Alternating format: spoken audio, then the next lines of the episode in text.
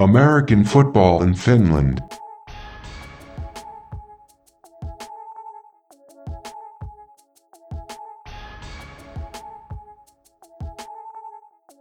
Okay, guys, so we're going to talk about our All-Finland team. First off, if you're listening, let me say this, and if you feel the need to comment after this, please find me on Instagram at Perfect Purpose, and we can have a conversation. I'm willing to talk to anybody about anything when I have the time. I don't just talk for the hell of it. But I really want people to understand the reason we did an All-Finland team instead of an All-Star team. Okay, guys, All-Star teams are great. And in theory, they make sense. You pick the best players, blase, blase. But honestly, all-stars are driven by stats and popularity and exposure. It's hard to make an all-star team. You're not in the right market if enough people don't see you and if your stats don't meet a certain quota. That's just the facts. You can't not put certain stats on an all-star team. And from what we saw this season, with two of the teams basically – rolling over when they played other teams, it led to a lot of stats that were inaccurate. You saw a lot of inflated stats in certain positions, and then you had teams like the Roosters who wouldn't even play their starters against some of these teams. So then that's a counterpoint against their players because they're not getting these padded stats. But you have some teams who don't take their starters out, and they just padding up stats with average players going against bad players. So what we wanted to do was we wanted to pick players that we thought were the best at their position, not based solely on their stats, but by what we saw. Me personally, I can't speak for these other guys, but me personally, when I was making my votes, I was looking back towards when I saw them play against someone else who I think should be on the All Finland team. When I saw them play against someone I consider a top caliber. When the Steelers played the Eagles, I don't watch the Steelers O-line. You know why? Because the Eagles D-line don't have anybody worth stopping except for the Henderson guy. So at that time, I'm watching Roope Korhonen. And what he did was he held his – I don't want to curse. He held his own against the best player on the Eagles defensive line, which lets me know that once I watch him against other competition, it's worth watching. But I'm not watching the tackles against them. The Eagles don't have good defensive ends. So that's how we decided to do this team is we chose players based on what position they played and how good they were at that position. Stats are part of it, but we are not basing it on stats, and we're not comparing players. We're not picking a receiver and saying, well, he's better than this receiver, this receiver. That's why we have first team and second team. I don't know if it's offense or defense, but there's one team where we only have 10 people on the first team. You know why? Because there's a difference between the first team and the second team, and we didn't feel that anyone on the second team was good enough to be on the first team. Not saying that they're not a good player, but we're not subjecting our list, which it's a list, guys. It's not a real team. It doesn't have to be all specific into these. You got to have 11 here, 11 there. None of these teams are ever going to play. It's a list. It's an all Finland team list. Okay. And that's how we made this list. I know I'm rambling a little bit, but I really want to get this point across to people that this is not some make-believe Madden team. This is a list of who we think are the best players. And that's where we stand on it. And we support our list 100%, which is why we let you know who we are when we're making our list. And we're about to go through our list position by position, player by player, and let you know why they should and why they were selected for our list. Okay. So now that I got my rant out the way, fellas, I had to do it. Do y'all want to start on offense or defense? Let's go offense first. Okay. I'll just start down the list. Quarterback. Again, I don't think we need to argue over first team, second team. So I'm just going to name who we have on the team. Just to remind everybody, we chose 39 players out of over 275 that are listed on rosters this year. So we chose the best of the best. It doesn't really matter who's first or second team.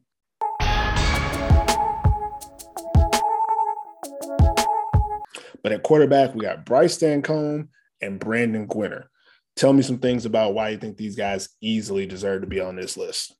I'll talk about both guys just quickly. I'll briefly summarize. Bryce Dancombe, game manager. He's been solid all season, been putting up good numbers. He is the backbone of that Roosters offense. Without him, you take him away, their offense, it's not all that. You know, he's been making great throws all season. He's been making good decisions, and he's been a leader from the front. So I think that's why he deserves to be in the first team. And I believe he is probably the best quarterback that we've seen on show this season. And then talking about Brandon Gwinner, dual threat, made it work with the little weapons that he had in Porvo, and also his run game as well. He was the second leading rusher in the league after the running backs. So, you know, you had Reasonover and Powell, and then you had Gwinner, which is crazy. Yeah, it was number three overall. That's what I mean. So there should be another running back there. So with that alone, that just says it all. He put that team on his back as well, and he was the heart and soul of that offense. Okay, yeah, he had a great connection with Mikko Seppänen, which is brilliant. But Mikko's always going to be that guy. He wins that same award every year that we talk about. But yeah, I believe these are the two best quarterbacks in the league this season from what they've seen. They perform time and time again in every big game. That's a good way to put it. They're the best two quarterbacks in the league this year. What about you, Q? What do you think about these two guys? I believe Bryce Dancombe was the most consistent quarterback this year. I'll just say that. I won't throw any stats out there. I won't say none of that. He was just the most consistent. Every time we watched him play, yeah, his numbers, he didn't wow you with a lot of his intangibles. But as far as running that offense, I think he did the best out of any quarterback with their offense. I'm just being honest. And that's against any team, not just the slouch teams. Like, he played against, it didn't matter if they played against Corpio. It didn't matter if they played against the Crocodiles. Like, it didn't matter who they played against. Like, it was a few games where maybe points wise they didn't, show up to what they're normally doing. But for his play, it wasn't because of him playing bad. Mm-hmm. You know what I mean? It was like other aspects of the game that kind of put them in those losses. He was a part of a team that had, 4 losses, but they could have those. If you watch the games, you can see that like some part of those games, the defense just kind of like broke down, just put them in bad positions, and then they took L's from them. But I think Bryce Dancombe, as far as a first year with this offense, I think he did a great job. He got him to the playoffs. He had to deal with a lot. He didn't have any import necessary. I mean, I almost say he didn't have any import receivers, but he didn't have like the big name guys that we know normally we hear of that the Roosters might get. Like, he didn't have that. So for him to work with what he had and still be successful, this is why I believe I voted for him to be the all-filling quarterback, is because that's hard to do. You know what I mean? That's really hard to do, to work with what you had. Not saying his guys weren't good, but at that position, it's dominated majority of the time by imports. Mm-hmm. In the league. It's dominated. Every team is probably going to have an import receiver at some point. Or if not running back, but they definitely have an import, or at least an import caliber. Import caliber receiver, exactly. Yeah.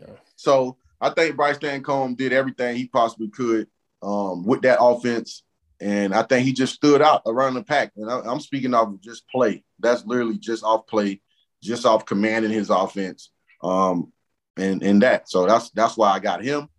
Brandon Gwinner has a heart. I mean, the guy has a heart. Like, doing more with less.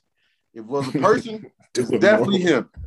It's definitely him. Because one thing you can say, okay, if you got Brandon Gwinner right here, and say if you put Brandon Gwinner right here in the top, and then you look down at his receiving corps, and then you got Mikko Seppänen, who also is listed in there as far as a all-star. That's what you're supposed to see. You know what I mean? If your quarterback is up here, I think sometimes, it's okay to see, but he's a finished receiver at that too. So I'll throw that in there. So he, not saying he gets a slight for it, but I'm saying it's a great thing. Like, Brandon Gwinner came out in a lot of these games and gave every single thing he had. Like, he was working from the bottom in every single game. He didn't really have a defense that he could rely on to help them close out games. So he had to come in and like, you know what, guys, I'm coming in here. I'm going to do everything. He was a leader. He was a leader on the field, not just from talking, from his play. You know what I mean? Like, he came out from the first play of the game to the end of the game, and he played the same way. I never seen him get frustrated. I never seen him yelling at his players. I never seen him do anything outside of being a leader on that football team. And give him more people, give him more weapons, and Brandon Gwinner has a different season. But I still feel like his season was good enough to put him as one of the top quarterbacks because he did just that. His position. Not about his team success, it's about him at his position. At his position, I think Porvo got their money's worth when they signed him. He did, and they looked back and say, hey, we might want to bring him back again, and let's throw some extra help out there at him. You know what I'm saying? Like, I can throw out a few names that they probably can slide back on over there with him to help him out a little bit on that offense. But Brandon Gwinner, definitely a baller. Didn't matter. It doesn't. And I feel like that it doesn't matter who this guy plays for, because we've seen this when he was with Voss. Yeah. And he actually had it. We've seen what he can do with an import caliber receiver. You know what I mean? So I feel like he showed up every game. The rushing, being a threat in the rushing game was also good too for him. So that's why I voted also for him too to be in that top. I just think those two guys were away from statistically leading things, away from the stats. I think coming into a game, I think they did the most at their position for their teams in most games. Yeah, I agree. I'll be a little more brief about these two, but I think there's a lot of similarities between these two quarterbacks and why we chose them. First thing I'm going to say is, again, throw out the stats, just because you have to look at these two quarterbacks and look at the overall teams that they're on. They're both on middle teams. I've said it all season. The Portland Butchers, Dallas Cowboys, and the Maple League. You can't explain to me how on our All Finland team they end up with damn near twice as many players as everybody else on the Butchers. And then even on the SAJL's All-Star team, the Butchers win a ton of awards and have a lot of players on the list. And yet that team don't make the playoffs. I believe that both of these quarterbacks are victims of coaching. Bryce Dancombe easily could have threw for 5,000 yards this season. Yeah. He could have threw for 5,000 yards, but the team that's not what the team wanted to do. That's not what the offense was focusing on. They weren't trying to get him the ball. They weren't trying to make sure that he was put in the best situations to succeed. There was times in the season where they, didn't play him or they put in backups. Again, they're not, obviously this isn't a team that likes to stat pad, but when those games were tough and it was hard to come across stats, he's played the whole game. But when it became easy, they made sure to bring him out and bring someone else in, which I think hindered what he could do statistically, because I still believe like he was easily the best quarterback in the league this year. And you could see it if you watch the beginning of the season when the Roosters looked like they struggled. Bryce Dancombe didn't struggle. His receivers couldn't catch the ball. That was it. He was putting the ball where he needed to be. He was making all the right decisions. Nobody was catching the ball. Halfway through the season, he's been here long enough. They've been in practice. They got the reps. Now the receivers are catching balls. We're talking about number 11, Vaino, who we ain't never talked about him before, as one of the best up-and-coming receivers. He was there from day one, but he wasn't catching anything day one. But middle of the season, he's been working with this quarterback. This quarterback has brought him along. And then by the end of the season, we're looking at the Roosters offense like, okay, they can put up points. That's all Bryce Dancombe. They lost their running back early. They never really had a running game this season, yet they were able to piece things together around Bryce Dancombe. But I think when it comes to the coaching, they never really let him loose. He never was let loose. And then with, injuries late in the season, they decide to shut him down and worry about the future. Again, that's something I don't like that the Roosters do, but that's their choice. But that's not going to stop me from noticing that he's the best quarterback.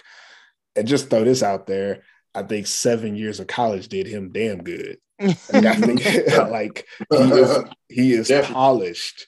He can throw it. He can throw it in different angles. He's mobile. He's agile. He's cerebral. He's very smart with the ball. Doesn't throw a lot of interception. Doesn't force the ball. He's everything you want from a quarterback. And that's not even saying what he could do and what he did for the Roosters team as a leader on the field and off the field. I'm not even going to go into that because, again, for me to make the all-feeling team, I got to look at you playing your position and what I believe that is. I believe Bryce Dancombe was the best player at the quarterback position in the Maple League. And then moving on to Brandon Gwinner, I believe if I wasn't able to have Bryce, I would want Brandon. That's exactly what it is I think that he gives you everything that you want to give your offense a chance. The rest of the quarterbacks in the league, I think, are good. I think everybody's serviceable for their situations. But these two quarterbacks, I can put them on any team and I have a chance. Any team, any situation, I have a chance. That's what makes a really good quarterback, is someone who elevates your team automatically without you having to change your team. Bryce Dancombe could play on any team in Europe, and that team becomes a championship caliber team. Brandon Gwinner, same situation. There's not too many teams in Europe that if you put him on this team, that team doesn't become one of the top teams in the league. Even on the Porvoo Butchers, we kept thinking all season that at some point they're going to start winning games because they have Brandon Gwinner. Obviously, you do have to play defense. And that's just something they found out. But it's easy to see why these two guys made an all-feeling list. We'll move on to the next position. And I think to make it slightly quicker, we'll each pick one person that's on the list and talk about. So with running backs, we have Le'Anthony Reasonover, Christian Powell, Tuukka Lehtinen, and Seth Rowland. And who wants to take Reasonover? Because that'll be the first one. Back-to-back seasons, he's been the best player in the league. Simple as that. Numbers, carrying the team on his back. He's just a force to be reckoned with. Even when you don't give him the ball and hand it off, he's going to get you in special teams as well.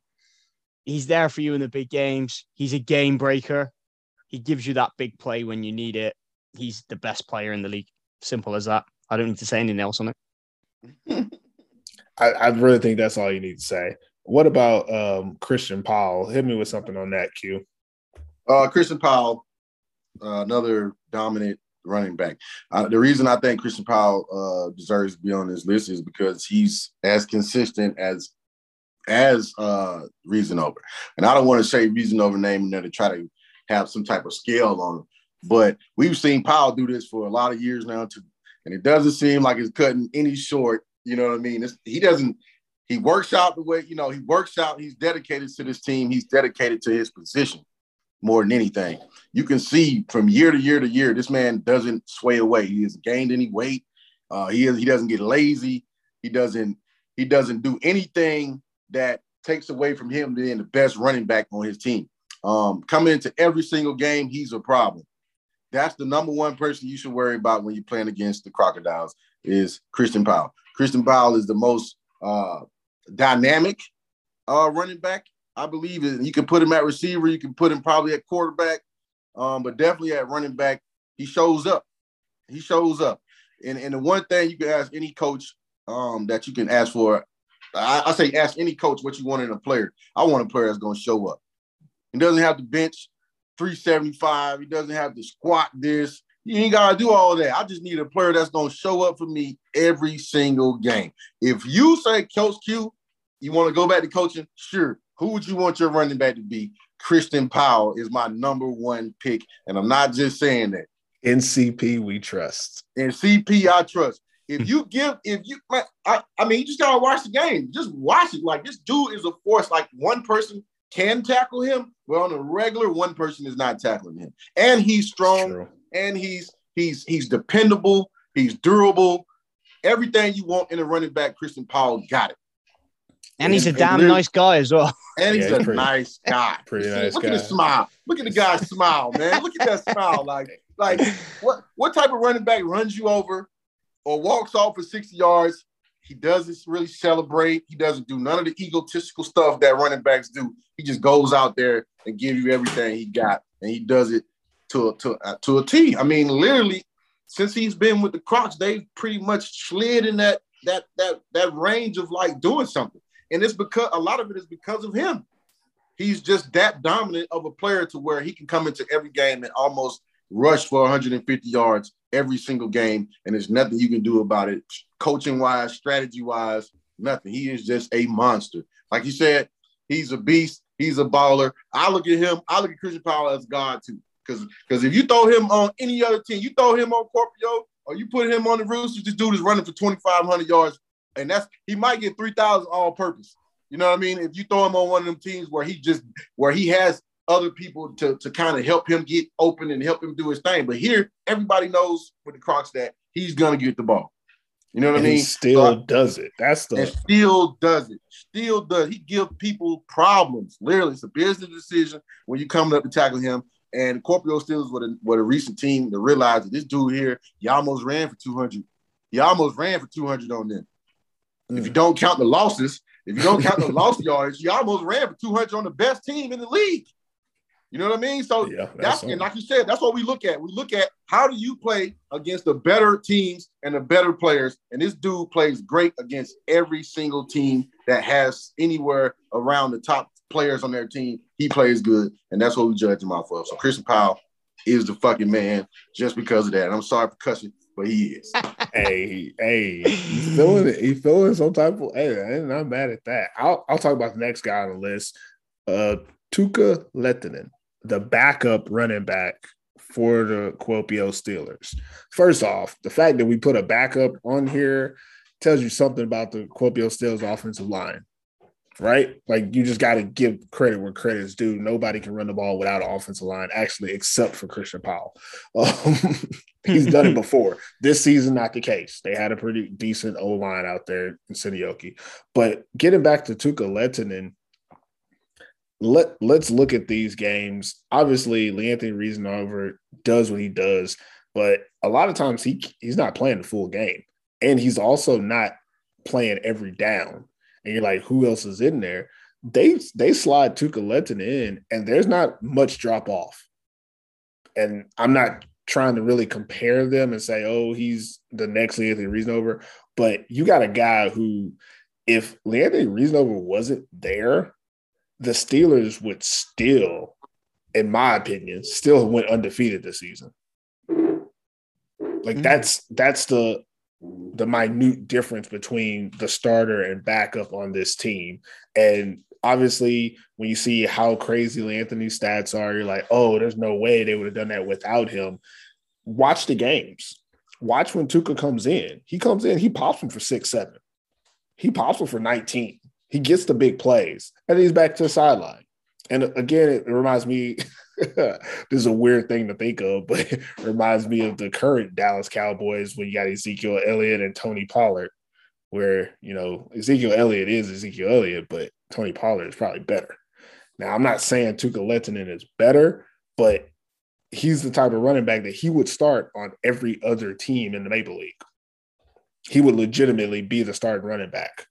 Now, politics-wise, he might not be starting on a couple of them because, you know, the import has to be the starter, but he probably would outperform most of the other running backs in the league if he wasn't on the Steelers.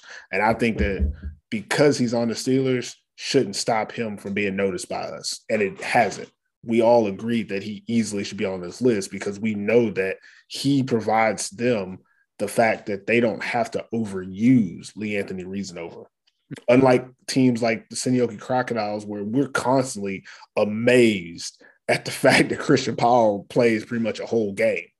You never really have to worry about that with the Steelers, because if their starter needs a break, they put in another guy, next man up, and you don't lose anything.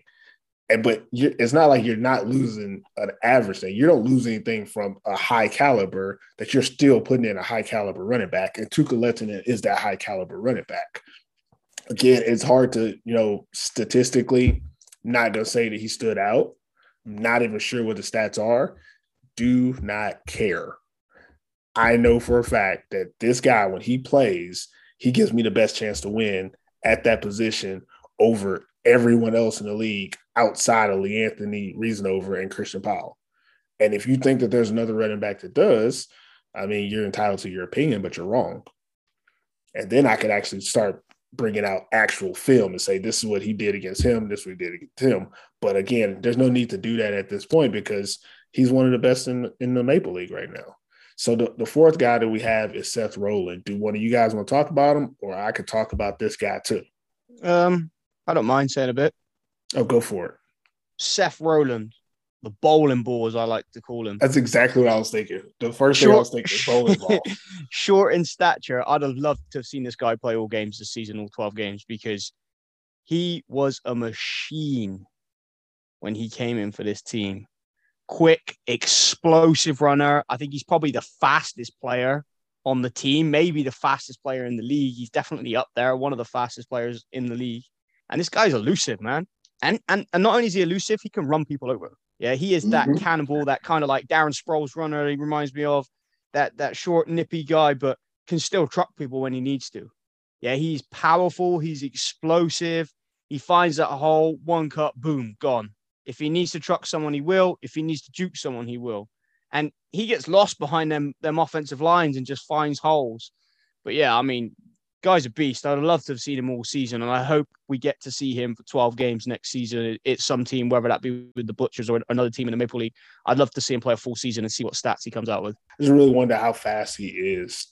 So he really made a huge difference for that team. Like their run game was basically all Brandon Gwinner until he got there. And he really opened up what was not a very open offense in the first place. So let's move on to the next group, which is wide receivers. Now, first person we got on here is Sebastian Sanye from the Helsinki Wolverines. Would either one of you like to take him on? I'll go. Go for it. All right, I'm going to go with Seabass. Seabass came in late after like the fourth game, I believe, third or fourth game of the season.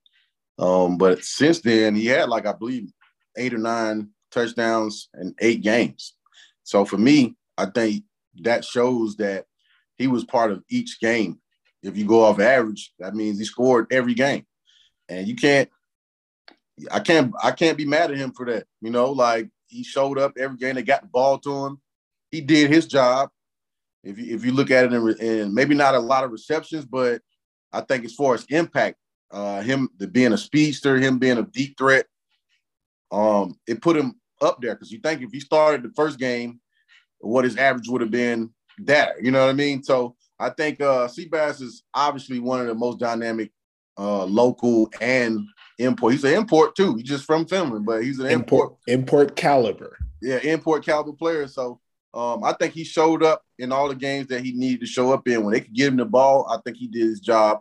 I think he stood out just from the short period of time that he was playing and what he did in that span. He can't throw to himself, obviously, but I think the more that they would have gotten him the ball, the more he would have done. But with the little time that he had and the little chances that he got, he made the best of it. And I think that's what you want out of a receiver. It wasn't a lot of crazy receiver play in the league this year, but he definitely stood out on his own when he did start playing. The one thing I wonder about Sanye that I wish that, again, if we had next-gen stats, I would like to see the amount of targets he has compared to the amount of catches he has, because I feel like his number is really close. He didn't get a lot of like passes thrown to him, but when it went his way, he was coming down with it. Rarely was he not coming down with it, and normally it wasn't an easy catch. Like he doesn't do a lot of simple catches outside of when he's like wide open. So it's just super interesting. Next person we have is from the Kotka Eagles, Peter Anderson. Chris, you want to take this one, or you want me to take it? I can take it. You take it. Okay, so Peter Anderson. Okay, Kotka Eagles. I've said this before. You got a real one. And Peter Anderson, okay? Beginning of the season, I didn't know who this guy was, nor did I care, because I really thought the Eagles were just going to be able to spread the ball around, and, you know, I was wrong about that. But the one thing that you could take away from this season is that number 11 was going to be electric. At some point in this game, he was going to do something that stood out that made you wonder, why did he get on this team of all teams, you know? At some point, his team is down by like 85 touchdowns. He scores the only touchdown in the game. He makes everybody 85 touchdowns. Hell, man. But just look back at all the games. Like, the few times that they actually put up points, he's usually behind the points. Yeah. Even if he couldn't do it on offense, I know this is, we picked him as a receiver, but, you know, he would go to defense and get pick sixes type of thing. Like, number 11 is that guy. And he's one of those guys that, going back to, you know, me and Q days of playing, you know, international football, he's an import who is worth being an import. Like, you got a guy who, when I put him on the field, he instantly makes my team better. And when he's on the field, he is the best player on the field. Like, when he's on that field, no matter who's on the defensive side, if you had to name the top three players, he's in the top three on the field at all times. That's an import. That's a game changer, impact player. That's what Peter Anderson was all year. Now, stats, I don't have his stats. Again, I don't care. But I do know that he was up there. Chris, do you have his stats on you? I've got his stats, yeah. And he actually only played 11 games as well, which is interesting. He didn't play 12 games. He had 74 catches, which led the league. 979 yards, which also led the league, and he had 6 receiving touchdowns. Yeah, and I think one thing that people might assume by looking at the stats was, okay, they're always losing, so obviously they have to pass it, and they have to pass it to somebody. Well, yeah, and everybody knows that. They're losing. Everybody knows they're losing. They have one good receiver. Everybody knows what one receiver is, and he still gets his. That's not – I don't care what level, what league you're playing. That's not easy to do when you have a target on your back. Similar to what we said about the running backs, Christian Powell. You know, when you're the only option, and everybody knows that, most good and even average players kind of fade away in certain respects in certain games. Peter Anderson never faded away. If anything, he became bigger, brighter every time that you put that target on his back. And that's why he's one of the best in the league this year. And it's easy to put him on this list. So next up, we have Nolan Corbin from the United Newland Crusaders is technically how you say it. Chris, did you want to take him? Take Nolan, yeah. This guy's been a machine all season, man. I've loved watching him play. He's electric. His routes are great.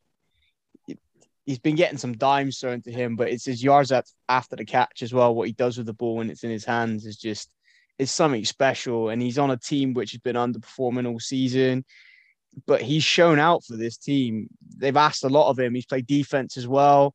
Like, again, he's one of those players where he is that import player.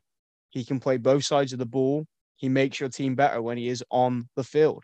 It's as simple as that. Exactly what you said about Peter Anderson. He makes the team better, and he is that guy. I mean, he's just a beast. He didn't lead the receiving categories, but his stats are great still nonetheless. Like, his stats are really good. I'm going to read them off for you here. So his stats were 12 games, 50 receptions, 728 yards, and 9 TDs. So he was one off the touchdown leader. Touchdown leader was 10. But he had 14.6 yards per catch, which is great numbers for a receiver. You know, 15 yards a pop nearly. He's that guy. He's the go-to guy, and he was the go-to guy for Shane Etter and made Shane Etter's numbers go up because of all that yak that he was able to get after he had the ball in his hands. All right. Next, we had Jani Särkälä from the Crocodiles. I'll take Jani. I knew you was going to take him. Well, first of all, I remember going into the season, and I need to apologize to Jani because I always thought the other Särkälä was better. And honestly, no, I'm not apologizing. I kind of still feel that way. No offense. But this season, number 17 was everything Zach Whitehead needed him to be throughout the season. Obviously, we made this list before playoffs. I will honestly sit here and say in the playoffs, he was a little lackluster for my taste. But throughout the regular season, Jani Särkälä, he was that big, tall receiver, and you don't get a lot of opportunities on the Crocodiles. They're going to feed Christian Powell. So when you do get opportunities, you got to get your bang for your buck. He's not a tall possession receiver. He's a tall down-the-field receiver. You know, this is more of a Julio Jones, not a Mike Evans. Y'all don't know the NFL. I don't know why I brought those into this. Nobody, whoever's listening, don't know what I'm talking about. Anyways, yeah, because I know that was just a little over a lot of people's heads. Jani Särkälä is that big-time receiver on a team that doesn't really have a lot of receivers, which means he's always got a target on his back, but he doesn't always get the ball. So there's a lot of times where he's running routes just to stay in shape, which can really demoralize a person playing receiver. Yet this guy still, I wish I had his stats of like yard per catch, because I know it's up there because he's always catching deep balls when he does. And his touchdowns weren't very high, but he did them when they needed to be. And what really stood out to him and the reason he made our team was his impact. He caught the ball when it needed to be caught. He made the plays when they needed the plays. He kept them in games when they needed to stay in games. The Crocodiles, they played a lot of games where there was pivotal moments that could make or break it for them. And Jani Särkälä was in the center of a lot of those moments. Him and Christian Powell, if you want to make a highlight tape, you can make a highlight tape of first downs, big plays, touchdowns that made their season. And it would literally be number 17, number 15, number 17, number 15, sprinkle in number 3. You know, that's how it would be, even though number 3 throws to number 17. And that's what really stood out to me about Jani Särkälä is that he became a big play receiver this year. I think a lot of it had to do because his brother wasn't able to play. So he had to be that big play. And if anyone here knows what it's like being in Finland, the Finnish culture with sports is it's very shy. We've said it earlier, when people get in big situations, sometimes they just can't handle that type of pressure. Well, this Särkälä brother said, I'd be damned. You give me the ball, I'll make something happen. And that's what really stood out about him this year and made it easy to see that he's one of the best in the league, because he made all the big plays that you needed to make on the big stage. And that's, again, why Jani Särkälä is on our All-Finland team. I think it was easy. He led one of the receiving categories. Which one do you think it was? Yards per catch. Correct. 25.1 yards per catch. Okay, I'm sorry. 2022, if y'all been listening – I stopped watching stats this year because I've seen enough football now that a lot of times when I say someone does something, it's good to have Chris Green on the show doing stats now, because his seconding me in the stats is just making me feel much better about not watching stats. I'm like, I think, but I don't know. I don't want to go looking at stats because it blurs my vision. But moving on, that's just great for Jani, and I think going into the future, I mean, this isn't what the show is about, but talking futuristically, the Crocodiles have, again, they're one dynamic import away. And I'm 100% sure that Christian Powell will become a Finnish import next year. Yeah. Next year, which means, boy. I don't know if you could just imagine if they had another import that could play both ways or something like that. Like, it would be, I don't want to speculate. Let's just keep with the list.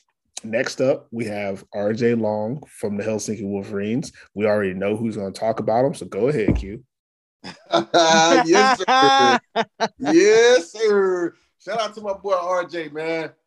Coming back off the Achilles injury last year and being the leading receiver for the Wolverines. I think RJ is the most underappreciated, most overshadowed, underutilized receiver on that team, but still found himself in the top categories for the team. Humble, not really a demanding type of receiver where it's like, hey, throw me the ball. He will get like that once the game is like, once he realizes like, all right, y'all bullshitting, like y'all need to give me the ball type thing. But I think RJ solidified that he's, I won't say 100% back, but he's back. You know what I mean? He's never wavered from how he plays. I mean, yeah, we don't get to see the 2017, that RJ Long, but also, when you put him on a team that's padded like that, it kind of overshadows his ability to and what he can do. Because I feel like this: if you sign RJ Long, you're signing him to be the guy. So therefore, coming into games, we need to figure out how we're gonna get RJ the ball. I don't want to hear he wasn't open. I don't want to hear that they was playing, they was rolling down to him. None of this stuff right here. RJ Long became RJ Long because it didn't matter what coverage you brought against him. He still went and got the ball. He still went and got the ball. He still made plays, and his hands, probably the best hands in the league, still to this day, to me, the best hands in the league. You throw him the ball anywhere in the vicinity where he is, he's probably going to catch the ball. Don't matter if it's one person, two people on him. But to go and say why he's on this list for me is just he was the most consistent receiver, definitely for the Wolverines when they were targeting him. I'll say this, when they were targeting him. But he's still one of the top receivers in the Maple League. I mean, that's playing on any team. I think RJ, he just was underutilized this year. And I just hate to say that, but he still, 40-something receiving yards. That's like a slap in the face for RJ because I feel like his value is more than that. I feel like you're hurting your team if you don't give him the ball at least 70 catches, 80 catches a season. You're hurting your team. You're hurting your offense because he's going to do something with it. And that's just what it is. And I think he's just I think he is one of the top receivers in the league.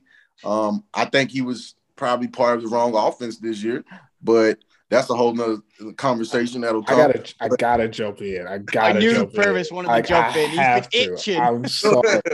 I took my mic off and mute and everything. I have to jump in because there's very easy similarities between RJ Long and Sebastian Sanye. Two really good receivers, you could say best in the league, that didn't get the opportunities afforded to them because they're on the same team. Yeah. And because their quarterback is dynamic and can run and pass. And you also have another dynamic guy in Will Young playing running back. You only have one ball.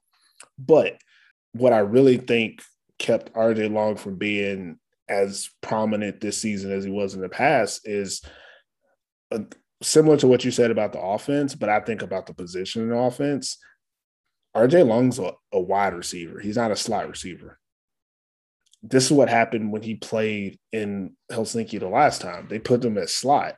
You put him in a position where it's easier to double team him. It's much easier to bracket a slot with a linebacker and a safety than it is outside receiver. If you look at a lot of Sebastian Sanye's success is when he was able to get one-on-one coverage, which RJ Long isn't afforded when you put him in a slot receiver. There's not a lot of room to get a slot receiver one-on-one coverage and that be the play. They didn't put him in a lot of situations where he could be an outside receiver. They instead decided that the number 85, Martin Emos, was the outside receiver. And that was because RJ Long is so good, he can play inside and outside. And that's, again, how he makes our list, is that it's not because he's the best slot receiver in the world. It's because he commands so much respect on the field that when you put him at slot, you open up opportunities for everyone else. That's the impact that he made on this team. And again, saying to what you said about the Wolverines not getting him the ball, when he did get the ball, what did he do? Ball. He balled out. When you got him the ball, that's when you got his little stripper dance when he was doing his little thing. And that's when you got him the little belly dance he had or whatever. But that's what makes it easy to put him on the list. Because obviously his opportunities were limited, which means stat-wise, he wouldn't have made any type of like all-star list. I wouldn't have put him on an all-star list easily. But best at the position, there's nobody in the league that commands the respect that he does at the position. That when he's on the field, you have to be watching him. And it's crazy because even when I think about it, if I'm thinking RJ Long, Sebastian Sanye, I'm probably going to double Long and take my chances on Sanye and hope that it's a bad pass. But RJ Long is a guy that you can give a bubble to, and then he can ride out. I don't want to take those type chances ever. I'd rather shut that down and take my chances with, a deep ball play. So he commands that type of respect, which makes it just too easy to put him on this list and say, screw all them stats. Some stats got nothing to do with game planning. When a team looks at this offense, they look and find, number one, where is he at? Because that would determine what everyone else is capable of doing. So moving to the next guy, from the Porvoo Butchers, Mikko Seppänen. Chris, tell us about him. Oh, old reliable, Mr. Mikko Seppänen, Mr. Reliable. This guy, man, he always finds his way on the stat sheet every season, year on, year out. It don't matter who's at QB. This guy will find the ball and he will find the end zone. He wins that same award every year, what I talked about earlier. Like, he's just a straight baller, man. And not only that, he just seems like a real good team player. Like, he's always in it for the team. He wants the best for the team. I look at him on social media and the stuff that he posts. Like, he's just a credit to that organization, and they're lucky to have him. And they're lucky that no one else has tried to pick him up, because he is a force. That guy, not only can he catch the deep ball, he can catch something short, take it to the crib. He can also help out and play defense when needed to. When they've been struggling with their defensive backs, he's helped out on that side of the ball as well. He'll help you in the return game as well. Dude's a baller. He's a straight baller, man. And there's no all Finland team that he doesn't belong on. You know, he has to be there. I'm going to add on to him too, obviously. I have to. It's Mikko. But it's incredible that you can have someone on your team like him. Similar to Jani Särkälä, he makes big plays. I'm not going to say he makes all the plays or he's the guy that's getting all the passes or anything, but when you need a play, or even when you can't find anyone else to throw it to, he comes through. And that just makes him just an asset. As similar to RJ, you have to respect where he is on the field. When you're planning your defense, you have to know where Mikko Seppänen is, because you know that they have plays that involve him. So you need to know what those plays are and where he's located and what he's possible of doing. And again, he's able to play inside and outside receiver, which makes him a dual threat at the position, which makes it easy to elevate him above his peers at the wide receiver position. So I think we're good on wide receivers. Yep. Which stat category he led this season? I would say, well, I mean, they don't do first down catches, so that's not it. And we already have yards per catch. Yards after catch? I don't know. Touchdowns, he had 10. Oh, he led the league in touchdowns. Yeah, with receiving touchdowns, yeah, 10. That's crazy. That never crossed my mind that he scored that many touchdowns. I'm sorry, Mikko. I didn't even think about it like that. And I didn't bring up stats because I don't, his stats don't mind. They don't matter to me. But I guess even in this group of receivers, we still ended up picking a lot of guys that statistically were good, more towards touchdowns and yards per catch than anything, right? Well, Peter Anderson led in everything. So Peter Anderson led in most stats, but all the receivers, they pretty much all had like over 700 yards receiving. I think they all had over seven. Yeah, they all had over 700 yards receiving, apart from Sanye, because he played less games.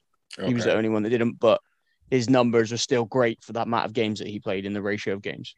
Okay. Well, I mean, the stats sometimes back it up. I ain't going to say, I mean, obviously we didn't pick off of stats, but sometimes it works out at certain positions.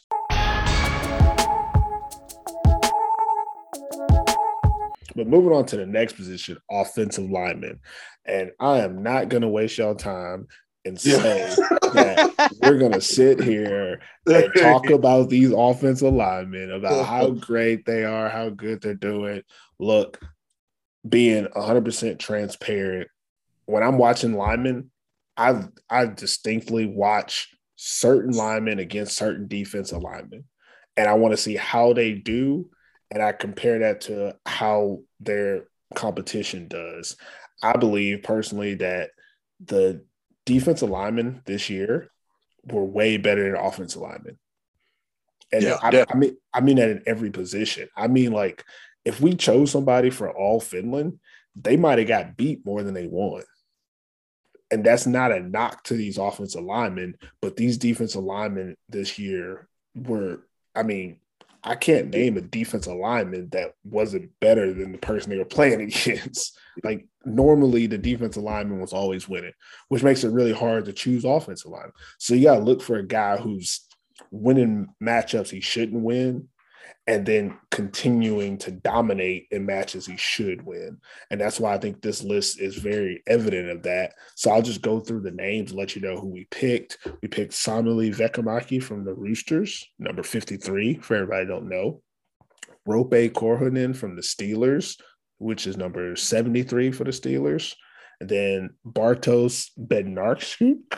I know I'm butchering your last name, dude. Number 62 from the Steelers. Tuomas Hvitfelt, Tuomas H, number 72 from the Crocodiles. Oscar Strömsted, number 71 from the Crocodiles. And then we also have Mikko Toimanen, number 54 from the Roosters. Max Bowen, number 50 from the Butchers. Jonathan Asavar, number 65 from the Butchers. So, I mean, we can talk about some of them if you want to, guys. There's some names in there that you really want to say something about. Let's go for it. There's a couple of guys I really do want to say a couple of things about, but we don't need to do one by one. Sorry, lineman. I'm gonna talk about Bartosz. I think he's had a solid season. He's probably one of my favorite linemen to watch this year when I have been watching the offensive line. He's been a good pulling guard. He's got out in front, made some good blocks for Reasonover, and he's been solid all year. He's a nasty lineman. He makes good blocks. So, yeah, that's one of the reasons why I voted for him as well. For me, also, I just want to say something about the Steelers O-line, because I watched the Steelers O-line, and in my opinion, I was like, obviously, if they got the best running back and the best second running back, the offensive line has to be the best. And I took a real good look at how things went when they played against top-tier competition.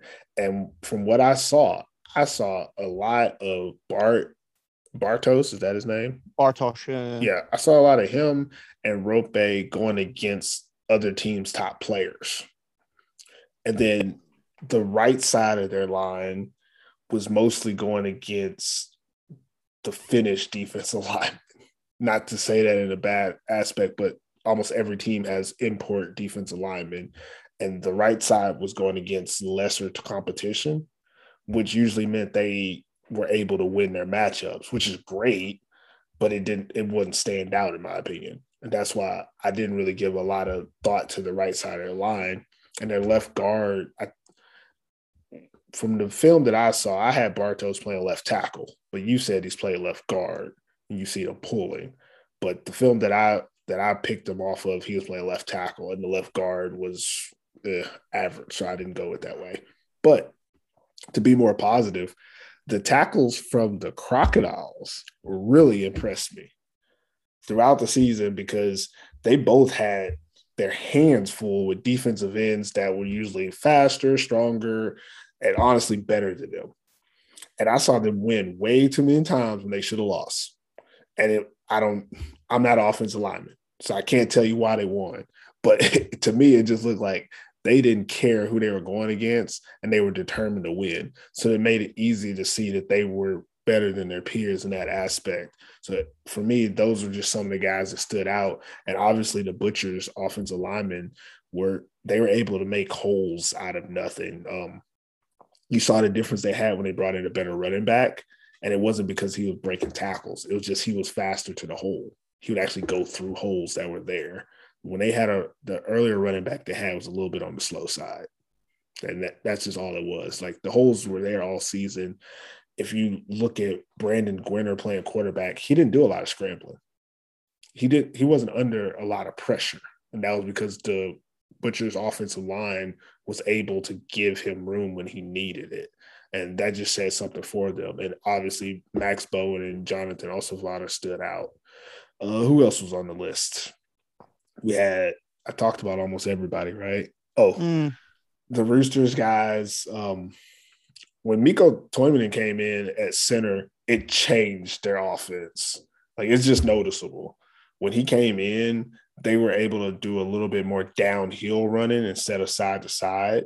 They didn't do a lot of it in play calling, but when they were able to do it, it was more successful. And that's really just based on him being able to do a lot of things up front with the double teams that I don't remember who the center was before, but they just didn't get the same type of push. And in the pass rush, he was okay. Wasn't great in my opinion, but he didn't have to be because of teams having such good defensive ends. He wasn't needed. But then Samuli Vekkamäki on the left side. He has some – I saw some battles with this guy against some guys that he won and he lost, but he kept winning and he kept losing. But ultimately, he was able to, you know, give them some protection on the left side that I think really helped Bryce Dancombe and the offense be able to be successful in the second half of the season. So it's easy to put him on the list. Now, I will admit, maybe we missed some names on offensive linemen. Honestly believe that everybody will. It's a lot of positions to watch throughout the games, and we've done our best to find the ones that stood out to us. And the one, and guys that didn't stand out, that's no knock to those other guys. But honestly, we were looking for guys that stood out against top competition over guys that just dominated against lesser competition. So I think that's all the offense, right, guys? Yeah, so. American football in Finland.